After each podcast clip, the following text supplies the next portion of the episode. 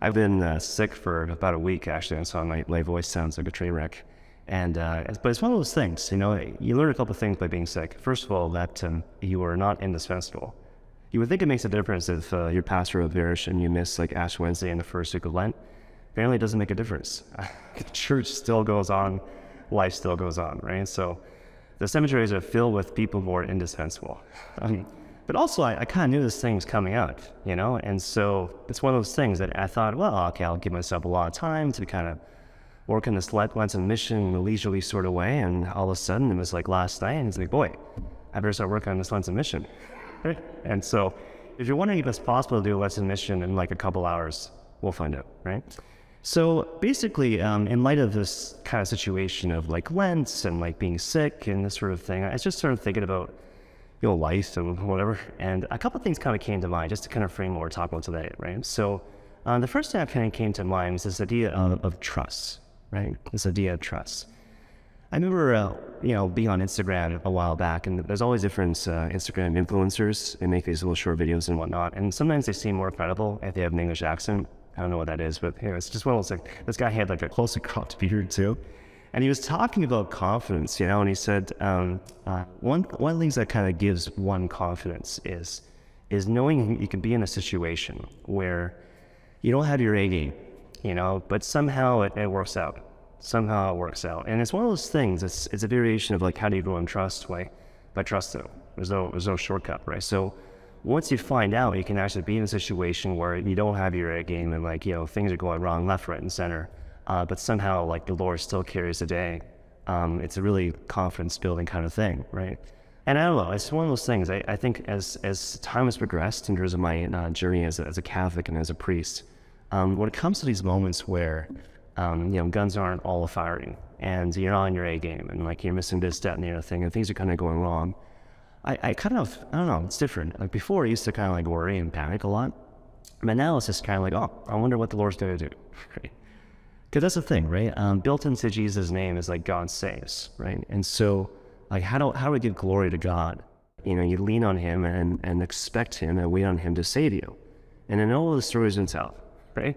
So it's that type of thing, and so it's just a kind of important thing for us to kind of remember going forward, regardless of whether it's like you know this this moment or just going forward in life. Um, there's always going to be moments where we don't have our A game, but to not worry, to not be surprised, but to realize, well, that's a precious moment for me to lean on the Lord who remains Lord and Savior. Then there comes to mind this notion of uh, authenticity, right, and honesty. And so I remember um, listening to a podcast. Uh, I was on YouTube and just going through different um, videos and whatnot. And so it's not a um, it's not a podcast I would necessarily remember, but what stood out was that there was a celebrity on the podcast and he had fallen on hard times. And so basically, what happened was um, he committed this, you know, objective error in life, and he was called out for it. And he was publicly shamed, and you know, just given the culture, um, he was uh, basically canceled. You know, so no one wanted to work with him, and, and sort of thing.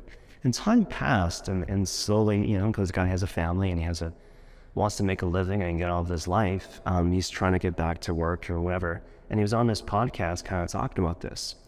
And what was interesting was that uh, here's this guy, again, he's been publicly shamed but he was talking about, he said, you know, in a certain sense, um, that was kind of a liberating thing, you know? So just think about all this energy we spend on just like, you know, what people think and how people receive us and like this, that, and the other thing. Just to kind of like not worry about that stuff and just to be like sincere and honest and true, you know? In my second parish at uh, St. Mary's of Brampton, it's funny, you know, there's this unspoken rule or joke where like there was two uh, priests in the parish the associate pastor tends to do all the weddings, and the pastor does all the funerals. I don't know if you noticed that, right? But for some reason, it was that comparison was reversed. So he did all the weddings, and I did all the funerals. And and after a while, um, you know, you get like good at funerals, right? But also, um, it's uh, you learn to appreciate funerals, you know. And there's something about funerals, you know, like uh, you notice even when people come up and they give like the eulogy or words of remembrance, however you want frame it, um, they can be like not a professional speaker and like choppy and make all sorts of like tactical mistakes. But if they're true and they're honest and sincere, um, it's it's spellbinding, you know. And and people they know intuitively that's what's required, you know, because like death is in the air, you know, death is in our presence, like literally speaking, you know. And if you can't be honest now, then like what are we doing, right? It's interesting, even at our own Paris at St. James, we, last time we had the first showing of the Mother Teresa documentary, Mother Teresa, No Greater Love, and there's a second showing tonight. Little shameless plug. But, uh, you know, if you watch that movie, like I, I did a reflection on it on Catholic Latte, the podcast, and, uh, but one thing I didn't say in the podcast because it was hard to articulate was this idea that, you know, when I watched that movie and I saw Mother Teresa, you know, do her Mother Teresa thing, you know, loving Christ and, and serving the poorest of the poor, um, what kind of came to mind was like, gosh, you know, like I, I just, I, am starting to get a little sick of being fake. I'm starting to get a little sick about being fake. And then you look at Mother Teresa, and what's so attractive is that she's, she's honest and true, like all the time, you know? Um, I, I, remember even in the seminary, like, um, Father Charles Mann, spiritual director for the house, um, he was talking about Bishop Miklósházy, and he was uh, the bishop for all Hungarians outside of Hungary. He's passed away now, but lovely man, you know? And um, I remember Claude Charles was trying to teach us something really important about spiritual life. And he phrased it kind of funny, but basically what he said was, um, you know, you gotta be like Bishop Michael Miklósházy. He's just like, the.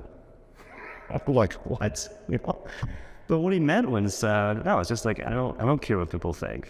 Like, I just stand before the Lord Jesus Christ who, who loves me in spite of myself, and I just do what he wants me to do to the best of my ability.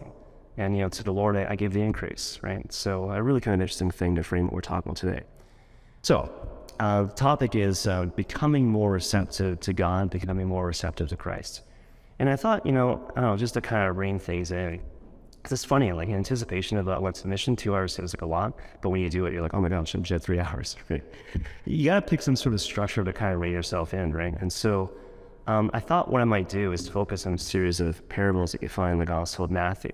Gospel of Matthew, chapter 13. And there are all these different parables dealing with um, the kingdom of heaven. The kingdom of heaven is like this. The kingdom of God is like that. And um, the thing I, you know, I want you to notice here is that like they're all obviously touching the same thing. What is the kingdom of God like? How to enter more fully into it. But at the same time, there's there's subtle differences enough to call, kind of uh, justify different stories, different parables. So I guess first of all, just to kind of kick things off, off like to make sure we're on the same page, to think about parables right? So, what exactly is a parable? What exactly is a parable, right? So, a parable is um, an analogy, an analogy used to explain some spiritual truth using ordinary stuff.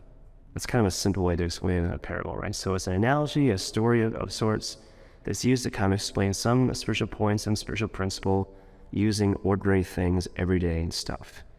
And the question is, why does Jesus speak to the people in parables? I think first of all we need to look at the gospel, right? So um, you know the Lord talks about just to kind of paraphrase, you know, people see but they don't see, and they hear but they don't hear, you know. And it sounds kind of cryptic until you kind of stop for a moment and examine your own experience, and you realize, oh gosh, that is absolutely true. That is absolutely true. I, am sure you've experienced this multiple times throughout the course of your life. But if you haven't, uh, we'll talk afterwards because there's a problem. But uh, you know, you're going through life, you know, and, and all of a sudden, like something occurs to you which just like, wow, I, I can't believe it's two things, right? I can't believe I never noticed that before. And I'm completely embarrassed I didn't see that before. You ever been there, right?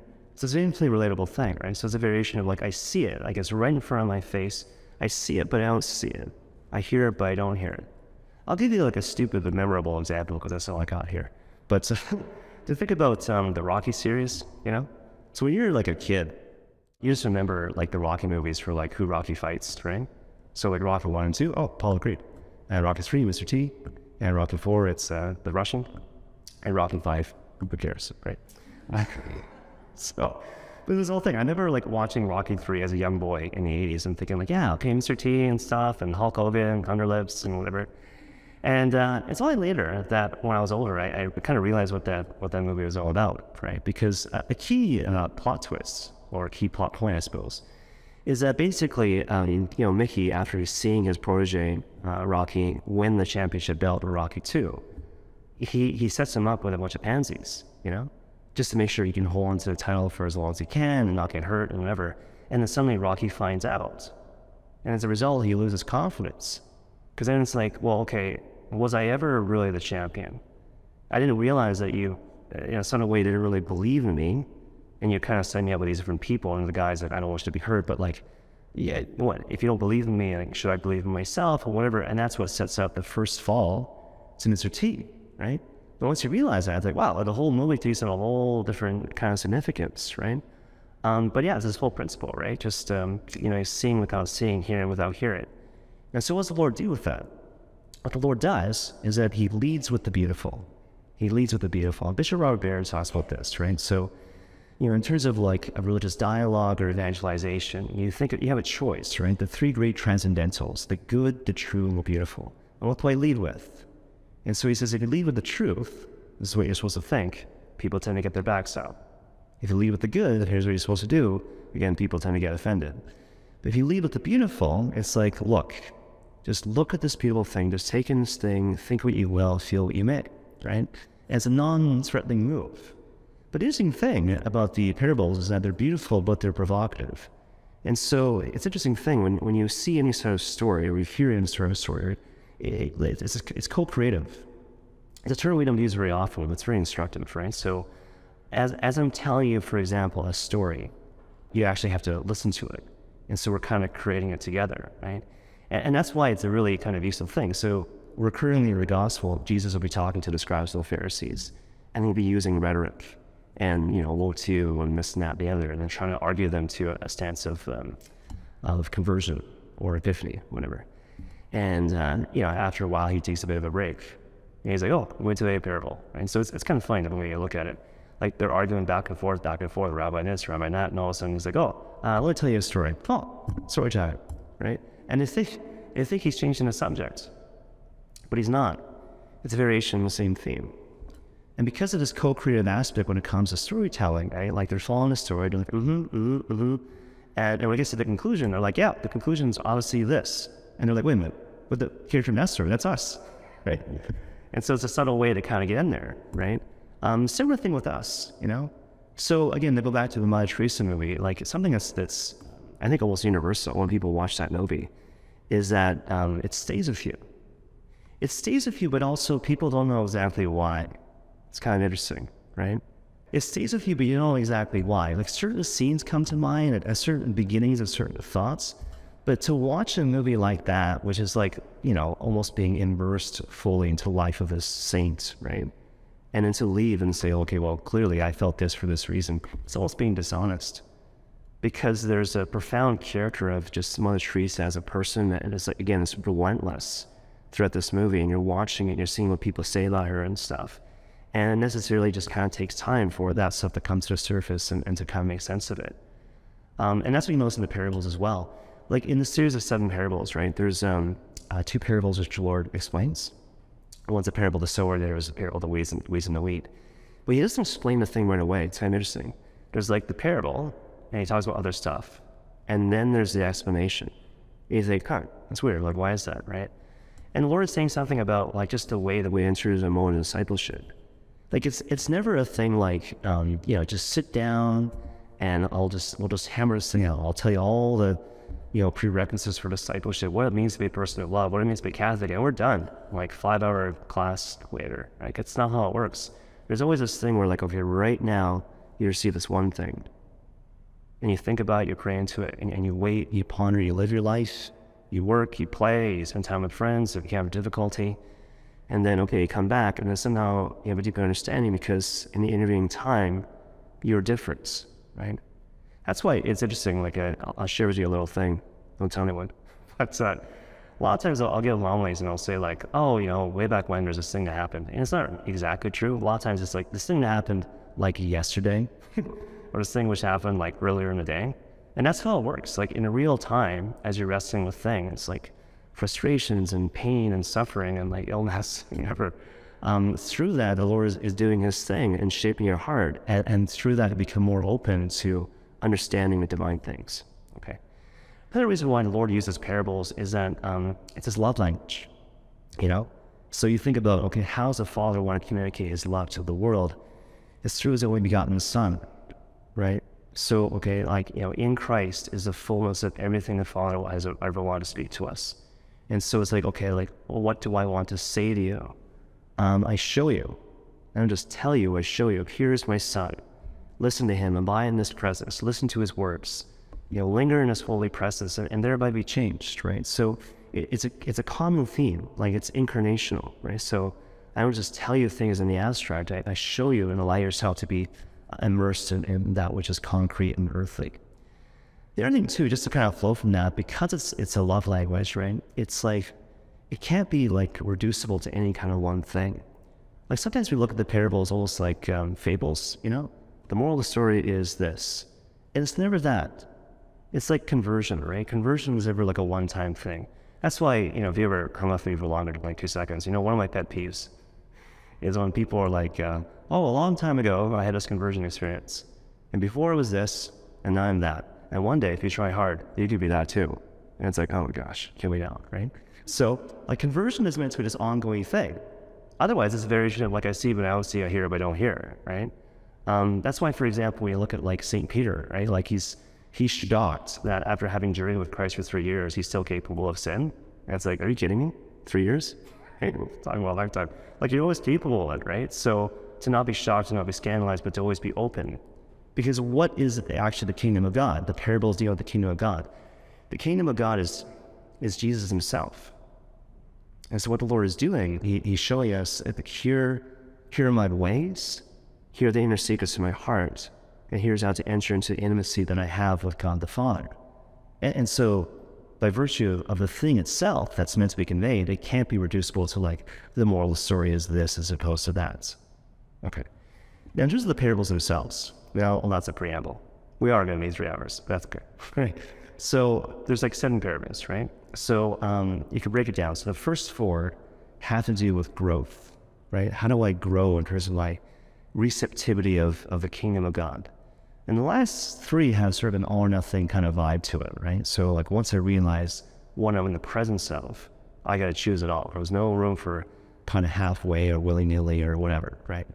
So just to further break it down, the first two are like um, the parable of the sower and the parable of the weeds and the wheat. The parable of the sower and the weeds and the wheat, basically the whole idea there is that um, how do I become specifically um, more receptive to God's word, right? So it's, it's focusing on, on the nature of growth. Next to um, mustard seed, parable of the mustard seed and the parable of the leavened bread, the emphasis there is on smallness. You know, so where's the kingdom of God come from? It comes through small things. The next two, parable of the treasure in the field and the pearl of great price. So these are things which are hidden, they're hidden for a period of time, but they're discovered with great joy. And again, you sell out to kind of like embrace the fullness of the thing that you've discovered, the treasure of the pearl. And then finally, there's the seventh parable, the parable of, of like the nets, right? And so that's the opposite image of like the final judgment. Okay. Now, just to walk, walk you through these things one at a time. The parable of the sower. And so, pretty easy story. There's a sower. Well, obviously, it's the Lord. And he sows the seed, which is the God's word, or his grace, however you want to frame it and he's sowing it um, liberally, you know. So apparently in ancient Palestine, um, this was a common practice where you would sow the seed even before the land is plowed. You would sow the seed even before the land is plowed. So obviously, the land's in a place which is not eventually plowed, has seed will not bear fruits. And so it speaks to like the generosity and, and the liberal nature of like, you know, God's love and his heart and his gifts this, right? But also this idea that you know, he does it knowing full well that there's a possibility that it might not bear fruits but so be it. I, I sow anyways. And I constantly sow. I never give up.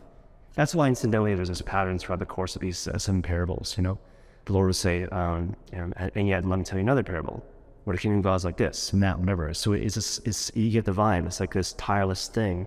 I, I will never give up on you in terms of like you know showering upon your grace, upon grace, my love, leading you to new life and conversion of heart, all these different things. Okay, so even with that alone, like to kind of think about that. Okay, here's the sower. He's sowing the seed. And so therefore, like, I'm not the sower. I'm not called to sow the seed. Like it comes. But that alone is, is a really kind of impactful thing, right? Just so a lot of times we think of the spiritual life. Like I talk about this at my parish all the time. Your working image of like your relationship with God, you know? So a lot of times our working image of God is like, you know, God is out there in heaven. It's like, oh, so, so far away. And I need to build a spiritual rocket ship or solve a spiritual algorithm to like get to the Lord, right?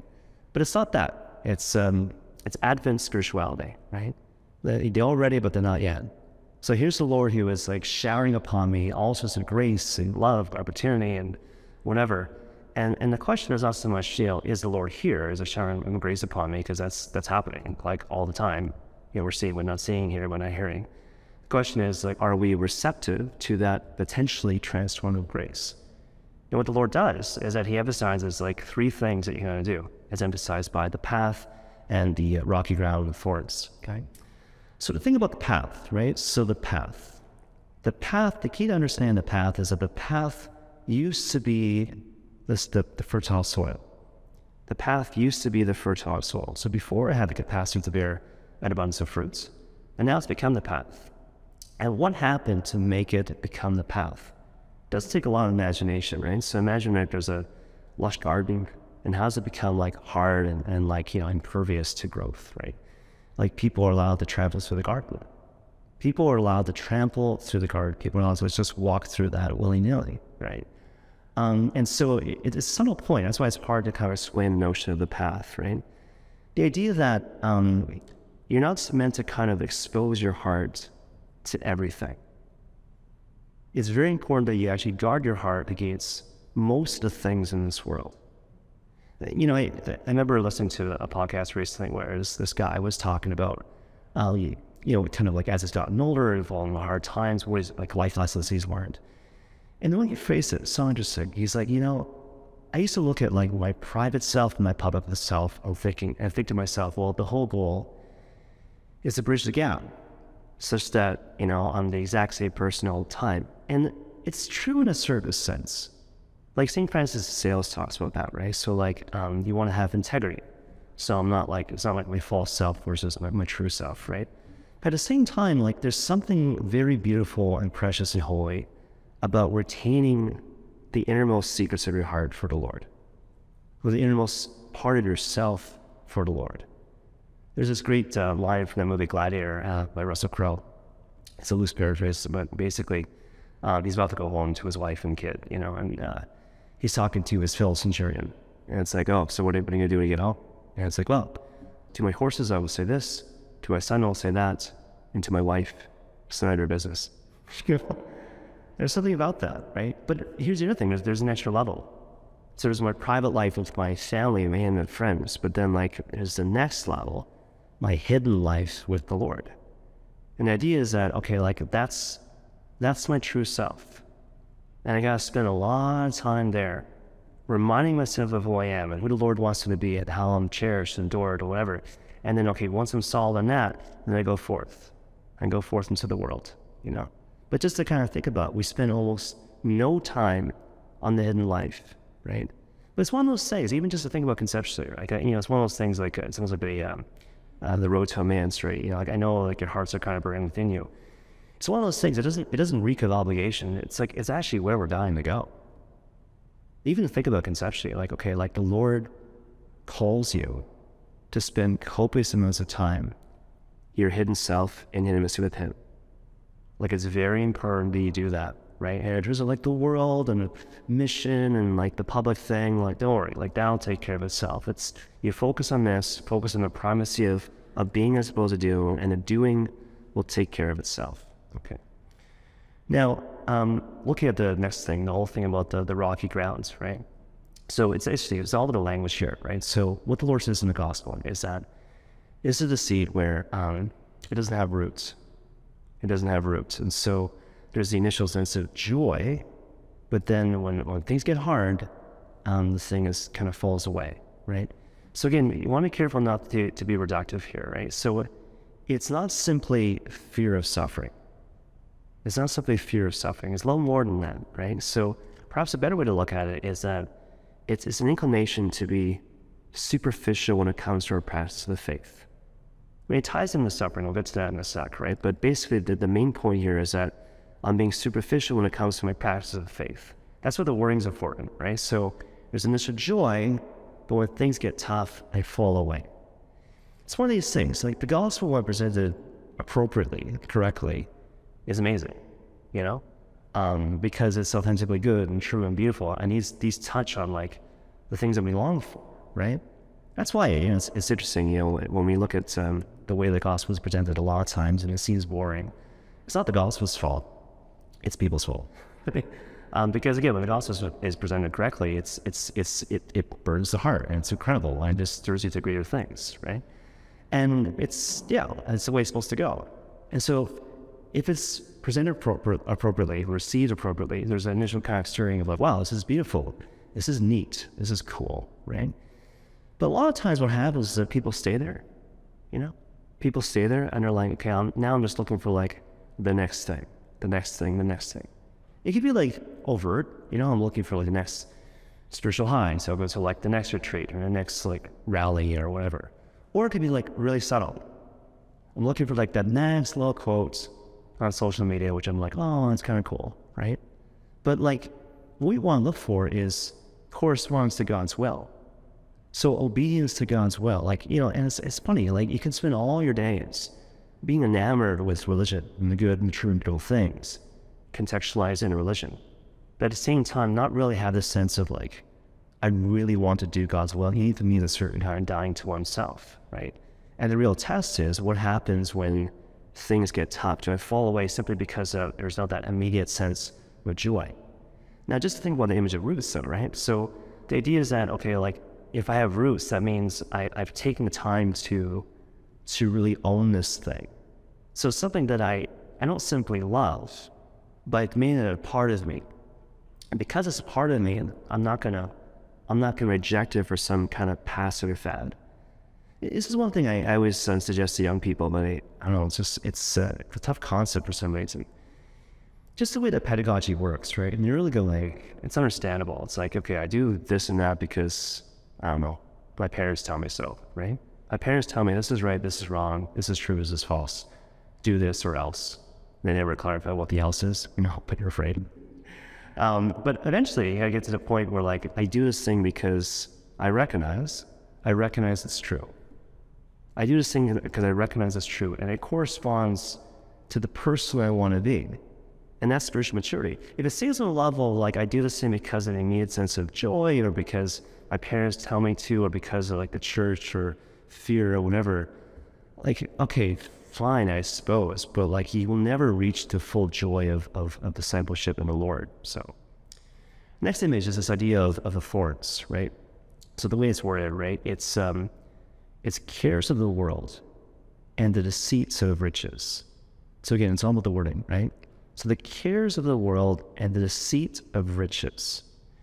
And these things they choke the word, right? So like the word mammon, right? It's it's not it's not simply money. It's like anything less than God. Anything less than God, that is that is mammon, right? So um, even the psychological noise in the back of my mind can be like an idol.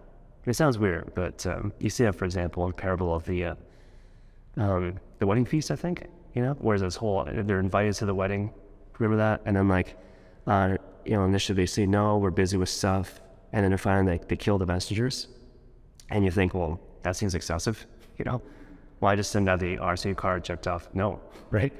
But it, it touches on something really kind of important, right? So like, what am I what am I possessive of? I'm possessive of, of my busyness. I'm possessive of my busyness. Like I, I have to be busy. Not because the Lord calls me to do it. I, mean, I might even be good doing like good and noble things. Like I'm busy at work. And I can rationalize it by saying I'm providing for my family or I'm busy with whatever. But at the same time, I could be guilty of you know, spiritual sloth. I'm not really attending to those things the Lord wants me to do, even though I'm I'm busy, right? So even that could be an idol. At the same time, there's a kind of flip the other side, right? So it's it's love of riches, love of money. So just just having stuff is not a bad thing. It's it's like where's my heart? There's a sense of undue attachments or something disordered there, right? So that's something to be aware of. The second thing again is like uh, deceit, right? So the deceit factor. The thing about deceit is that it's like it doesn't apply. I had malicious intent. I don't know how. I'm sure you've heard it yourself how many times like are people like they're defensive or resistant to um, correction? Like not just like the call of conversion, but just like, hey, you're doing this particular thing wrong. Because it's like, well, you know, who are you to tell me this? Because I'm a good person. And you could break that down in different ways, but I think a lot of people mean is that um, I don't have malicious intents. I start off each day trying to do good things. I'm not trying to like pillage and rob banks and whatnot. I don't have malicious intent. And so therefore, a good person, right? It's a skewed idea of what the Lord actually wants for us, right? The only reason why God hates sin is because sin is bad for you. The only reason God hates sin is because sin is bad for you. And so the idea, like rather than like, okay, like here are these spiritual landmines, don't step on them, otherwise you're going to go to hell forever and ever, right? This idea of like, okay, here's the Lord. He invites you to participate fully in his blessed life, the fullness of peace and joy and all these different things, all these things that correspond with the desires of the human hearts, right? In order to do that, you got to say no to certain things and yes to other fullness. And will you do this with me? Because in a certain sense, if you don't, then it's weird. I want you to be more happy than you want that for yourself, which is a weird place to be in, right? So that's just being kind of conveyed here. And, you know, for, for people to kind of like not correspond to the invitation because, you know, I'm a good person. Well, no, again, it's a skewed notion of what the moral life is all about. Like he, he, the Lord wants you to be happy and share in the fullness of life, right? So forget about questions of intent. Okay, this is something that's holding me back in that, then I need to kind of more fully correspond through appropriate choices. So that's that's a parable of the sower. Next parable is uh, the parable of the weeds and the wheat, right? So it's another one of those stories again. It sounds um, simple, but uh, a lot to it.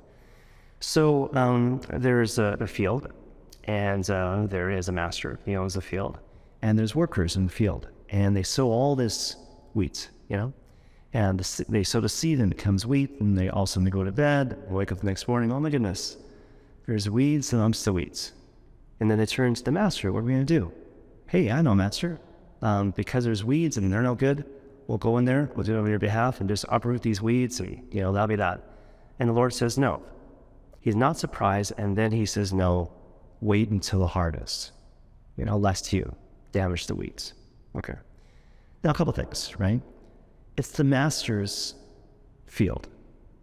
Like, you know, the devil, he he kind of isn't his own field. Like it's like the master's field, right? So the master obviously is God. Field is the world, right? And the wheat is obviously the kind of the main thing. And what's the devil's thing? It's it's to it's to corrupt and destroy. You know, like it's the classical definition of evil, right? Evil is like the privation of the good. So it's the absence of something which should be there, right? And that's kind of important to know, right? So, okay, what's the devil's game? Uh, to corrupt the goodness in us or to corrupt the, the growth of goodness and holiness in us. So there's there's that. The other thing that should be kind of consoling is that um, you know it's not so much a yin and yang thing. It's not so much like okay, well, you know, here's the Lord and here's the devil, and they're equal opposite powers. It's not that. There's one God and He's good, and here's the devil and he's trying to corrupt or whatever. But ultimately, it's the Lord's field. Okay, so there's that. The devil also comes in the darkness. The devil also comes in the darkness. St. Ignatius has this little thing where he says, you know, um, there's this recurrent temptation to kind of keep things hidden, you know? And sometimes even the simple act of bringing something into the light is, is enough to dispel the darkness. And so you think about, for example, when it comes to the sacrament confession, right? So um, you name your sin, right? That's why I always think about confession in terms of like uh, the exorcism rite, you know? So You've probably seen exorcism movies where like an important prerequisite to the casting of the demon is that you figure out the name of the demon. Okay, once you figure out the name of the demon, okay, in the name of Christ, I, I cast you out. Similar thing here. Like I was hanging out with some friends the other day, and um, we were talking about you know people on their own kind of respective spiritual journey, and I was just talking about um, young people, you know, and how a lot of young people they're just struggling with, uh, you know, sense of despair. Actually, that's not an easy way to put it, right? And um, and so the question was asked, okay, what's what's one way what's one way forward? And obviously, you, you don't want to be overly simplistic or reductive. Like everyone's story is, you know, specific and unique to them, right? But um, one thing that kind of came to mind when I kind of brought this up in the context of that particular conversation was that um, I, I, always try to encourage uh, young people, like after developing a relationship of trust, you, you know, whatever, and so you know you feel safe, right? Um, to kind of like name the thing that you don't want to name, you know? And it's kind of a funny thing, like even in a sacrament confession when it's like, you know, you know you don't know the person and it's like behind the grill, um, and like a person is confessing. If if it's funny, if the penitent has the wherewithal to like name all the, you know, terrible truths about themselves or their situation, which they think is going to destroy them, it's actually the most liberating thing like for them that also like I gotta tell you as the confessor on the other side, like it, it's so honest when a particular thought is like from the good shepherd as opposed to, for, to from Satan. And so when when people name these things, and I get it, we've all been there, right? Like There's a reason why these, these particular thoughts and temptations have a certain hold. Like they feel real, especially associated with like physical, psychological, mental pain, right? So it feels real, therefore it must be real. Therefore I give in to these these lies, basically. But the moment you bring them out, you realize, oh gosh, like it's there's actually nothing to it. And maybe you need like, you know, Christ meeting his his presence and his truth through another person, but the idea is to, to not be alone with those lies, those those those fictions, right? The the reality is there's nothing that can separate the love of Christ, but it's one of those things that it's hard for us to kind of get there by ourselves in terms of the abstraction of our thoughts. What we need, it's another variation of God's incarnational love. Like we need to kind of bring these things out in the presence of people that we trust. And there's a lot that we have confidence, right? So a really important thing. Don't stay in the darkness, right? The other thing that comes to mind as well with regards this parable, again, I just kind of mentioned it. Um, the idea that um, the master is is not surprised. The master is not surprised.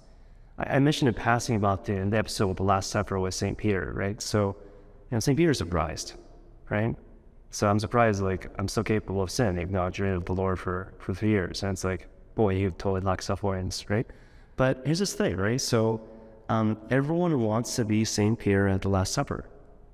You know, Lord, if you, all these losers deny you, I'll never deny you. I'm strong and powerful and holy, right? And of course you call me to the first coat. Why not? I'm amazing, right? And then in the aftermath of his sin, it's an interesting thing. In the aftermath of his sin, he thinks, oh my goodness, he's going to take away the mantle of leadership. He's not going to call me to be his friend. He's going to say, get away from me, you hypocrites, and ask him into that. And all the old promises will not apply. And to his shock and to his surprise, all the old promises still apply. And in fact, he's actually confirmed in his vocation because before what are you doing? You know, you're just preaching the good news in terms of something that you need, but I don't because I'm amazing. The gospel always has to be intensely personal, right? And like, okay, now, in the aftermath of your sin, reconciliation with me through my blood, I know that you own this now, right? So the whole like, you know, love others as, as I have loved you, be merciful to others I've been merciful to you, that's no longer a theory. You know it in your bones, right? And so before, if I, if I gave in the mental leadership, you know, in the aftermath of the Last Supper, what kind of pope would you have been? You would have been arrogant and cruel and mean to these people. But now, I know you'll be tender. I know you'll be kind. I know that the way you'll bring people back to, to me is, is through the means which are appropriate, right? Because, again, you feel the gospel in your bones. And it's a really consoling thing for us, right? Because it means that um, our vocation, not just our vocation in terms of like I'm called to be a priest or like a married person or whatever, right? Our vocation in terms of like holiness and intimacy and closeness with the Lord Jesus Christ is not a reward for, for good behavior. It's really important to know that, right? So the call to holiness and the call to be like with the Lord, happy and healthy and you know forever and ever and ever, is not reward for good behavior, right? And so that's why it's your spiritual math is off. Wherever it's like I committed like this sin or this series of sin, like no matter what it is, right? And to say, oh, therefore, I have every right to feel despondent and despair in God's love for me. It's not a reward for good behavior. And Peter needed to learn that, and a lot of us need to learn that as well. Okay. Um, now, in terms of like the uprooting thing, right? So the Lord says, don't uproot the weeds. And there's multiple reasons, right? So the, the thing he says in the parable, of course, is that if you do that, you might damage the wheat as well, right? So the idea of, of the two things kind of uh, being intertwined. As many of you know, a long time ago, I wanted to be a, a filmmaker. And uh, honestly, I changed my mind. And uh, I remember a long time ago, I wanted to make a, a, film based on this thing that I saw like on the news. And uh, it was kind of like a reverse engineering thing, where you see like the end of the story, and you think, okay, like this is where I want people to, to get to, and then how do we how do we get there, and then that becomes the story. Anyways, I remember um, I was um, I was I was working as a lawyer in Toronto, and I was, uh, you know, on, on, the treadmill or like watching this thing, this uh, news channel, and they were talking about a, uh, sentencing hearing. Um, so I don't know if you know what that is, but basically, like, you know, someone is sentenced um, in terms of like a crime that he's already been convicted for, right? So this was a situation where um, there was a, a serial killer, I think, and he killed multiple people, and he was tried and convicted for it. So you're a you're a convicted serial killer, and now there's simply the sentencing hearing, where we have all these different wit- witness impact statements, people like victims and um, families of the victims to kind of talk about like how your actions have, you know, unduly affected like their lives. And then based on that and based on the judge's judgment, I issue a sentence, right? And so as be expected, there was all these, all these people, um, you know, families of the victims were just hating this guy. Um, and so like, you, you're a monster, you did this, you did that, and like, we'll hate you forever or whatever. So they hated him and you can see that he hated them right back. And so just like a lot of negativity, and hatred in the air. And then finally, uh, this one guy stood up and he was, um, he was the father of one of the victims. And uh, he said, you know, today, today you make it very difficult to be a Christian. But that said, um, the thing I want you to know is that I forgive you. And then, uh, and then the, the, guy was on trial, or uh, he was he started crying and whatever. And uh, you can imagine how hard it was for the guy making that statement. And uh, I was I always wanted to turn that into a movie, but the reason why is because I I thought it would be cool to like have a movie where it's all about the uh, the daughter of, of the father where like the whole time, like, you know, she's thinking, like, yeah, I want to, I want to make a, a, difference. I want to make a difference in people's lives and, and, and have my life mean something, but maybe she has it set on the wrong things. So I want to be an influencer on social media. I mean, I want a particular job or like whatever. And uh, yeah, I, I, just imagine the movie playing out so that like she would fail in all those endeavors. And then all of a sudden, unexpectedly, she'd be killed by this guy, you know? But in terms of like what the effect happens, you know, the, the end effect, it's like, okay, so she's fine, you know? So, like, you know, dies at the appropriate time, you know, God's mercy and whatnot. Um, the father perhaps is moved to a stance of conversion or repentance. And this guy, obviously, is moved to a stance of conversion or repentance as well, right? So, what's the effect? It's like, in terms of like spiritual life, spiritual realities, like that's what ultimately counts. Quite apart from like, you know, worldly riches or like even death, right? But it's a, it's a long uh, example to illustrate that point. Like sometimes you just got to let things kind of play out, right?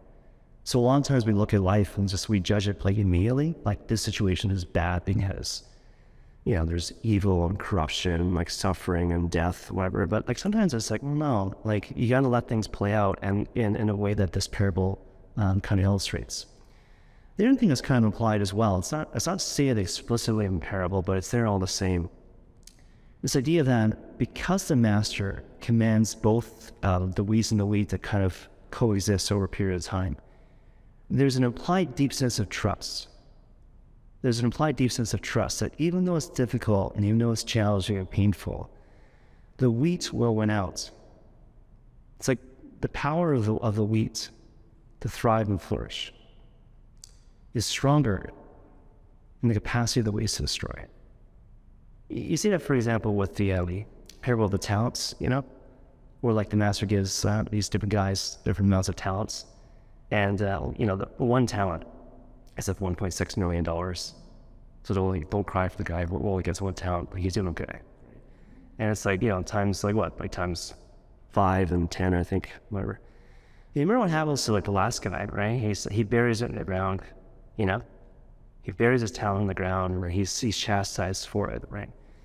Now it's one of those things, right? Like, okay, um, the guy who gets the one talent, he discerns correctly that implied in this gift is a deep sense of trust. So the master gives him a talent and then leaves. I'm going to come back, but like, I'm not going to tell you when. I don't give you prior instructions. I just trust that. I trust that you're going to use this money responsibly, but also I trust it in you as a person. And the idea is that the failure of the third guy in that story is that he doesn't he doesn't trust his master's trusting him. That's the point. It's a funny thing. One of the great spiritual maxims I learned a long time ago from my spiritual director. You know, we hear this thing, right? Like, okay, do I trust in God or do I trust in myself? But in reality, it's like deep trust in yourself and deep trust in God are both one and the same thing. It sounds weird. It's just like, okay, when I find myself just almost being suffocated by like the wickedness and snares of, and evil in this world. To think back to that, like the Lord trusts and believes in my capacity to grow and trust that that power is greater than the power of evil to destroy the work that God is doing in my heart. And even though I don't know exactly how it's going to play out, that should give me like tremendous confidence And going back to the parable of talents, like like what you can't do, you can't you can't bury your talent in the ground simply because I don't believe or I don't have faith in God's trust in me. Right? So really important. Last thing that the Lord mentions in this parable, right? It's like well, actually he doesn't mention it, but it's implied. The reason why you don't want to uproot the weeds prematurely, it's kind of funny. Let's see if I say this right. Anyways, the idea is that I think the weeds in the early stages kind of look like the weed.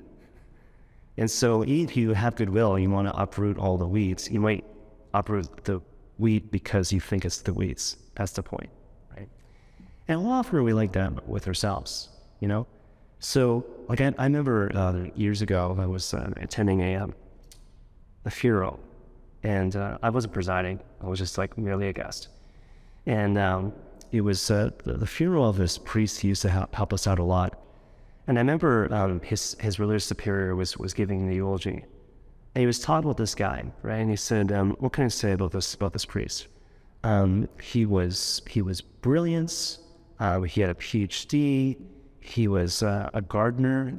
Um, very thoughtful of people who would come to our community for retreat experiences, and so he'd be really deliberate about you know, kind of implicitly creating different sections of the garden for people to, you know, walk through as they as they like meditated or said the rosary or whatever.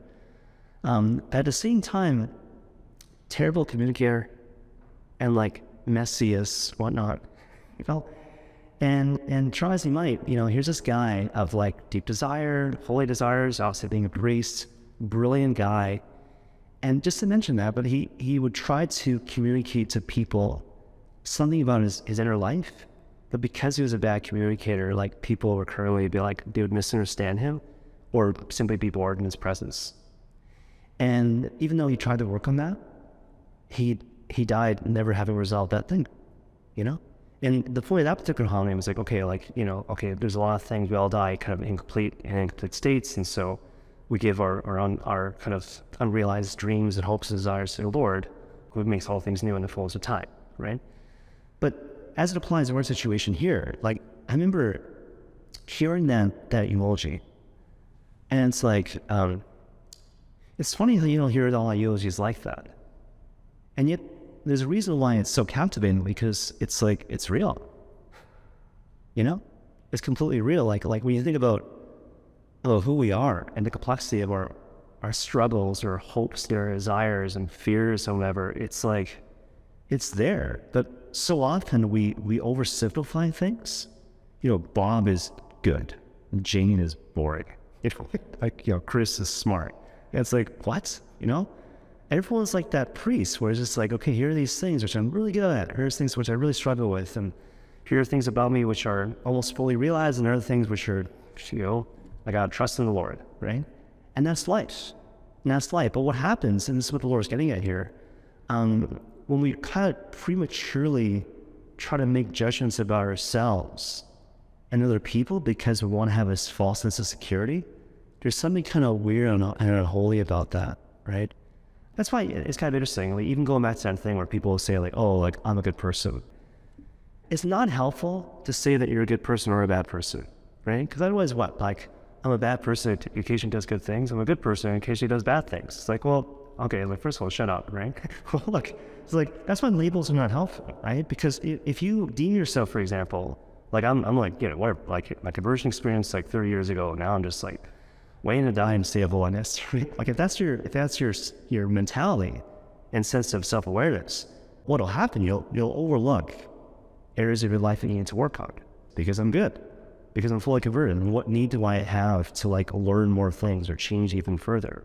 And that's why, like, even when the workers go to the master and it's like, okay, you want to uproot the weeds, like, the first thing he says before expounding upon it is like, no. Any inclination you have to oversimplify, like, your situation and other people's spiritual journey, like, know that. There's complexity to this life that um, you're never really going to fully appreciate, even if you want to. Now, the parable of the mustard seed, right? Um, this begins a series of parables where it talks about like the kingdom of God emerging from from small things, right? So, first of all, this notion of the mustard seed, it's like it's kind of funny. It's it's not simply a mustard seed; it's like the grain of a mustard seed. So, I if you've seen pictures of it. Sometimes you see it in, like in, in art, whenever this Sally, uh, this variable comes up in election rate, but it's just like it's like nothing. It's like a chia seed or something. and like you know, you, if you look, you look quickly, you might miss it. But how big can that mustard shrub grow to? It's like nine or twelve feet. So like you know, nothing to see like huge shrub under which people can kind of find shade, right? So, a couple things. The first all, not um, dismiss things offhand because they seem to be kind of insignificant. I'm going to give away um, part of the weekend homily. I'm going to give to St. James, but we're all friends, right? So, um, so I, I, got ordained like about 10 years ago or something. And, uh, you know, shortly after one's ordination, you know, people will say like, oh, what was your favorite part of the ordination? And you want to say like the laying on of hands, you know, because that's when you actually become a priest, ontologically speaking, you know. But that's not really my answer. In reality, I have to tell you this, it has nothing to do with the liturgy at all, actually. And so if you ever seen a priestly ordination, there's like two parts roughly where like part of it is like you're you're facing away from the people, and the second half you're facing the people, right? And so like the first part is like, you know, when you get actually ordained. And the second part is when you're facing the people and you're consecrating the Eucharist and you're vested the priest and whatever, right? So, anyways, I turn around and my mom had come all the way from Vancouver and she was of all our relatives and she was in the front row. And I looked at my mom, right? And she just winked at me, you know, like super quick. I caught it. She knew I would catch it. And I just started bawling. And it wasn't like, like a beautiful whimper. It was like this ugly, like snot filled cry. It just like, oh gosh. And I, it just didn't stop, eh? Because it's like, this is like the beginning of like, whatever, the preface. And, and it went all the way through to the Giving Communion. And it just like this faucet just wouldn't stop going. And, um, and it, it, the worst part was like, no one knew why I was crying. So some like family, I'm sure, who like aren't like fasting, I'm sure they thought, I suddenly realized, oh my goodness, I'm a priest and I'm celibate forever. And like, all of a sudden this moment has hit me. and and people didn't have Kleenex too, so it made all the worse. And it's like, how come no one has Kleenex here? What's wrong with you people? And even now, it's like, okay, like what was that all about? I don't know. It's just a beautiful, precious thing. It's just between kind of me and my mom, right? And you know, it's it's one of those things. Like like I'm always resistant to kind of unpack that because it's like this thing which seems insignificant, but it meant everything. And it's, it's my favorite part of uh, priestly ordination, even though I don't tell a lot of people that.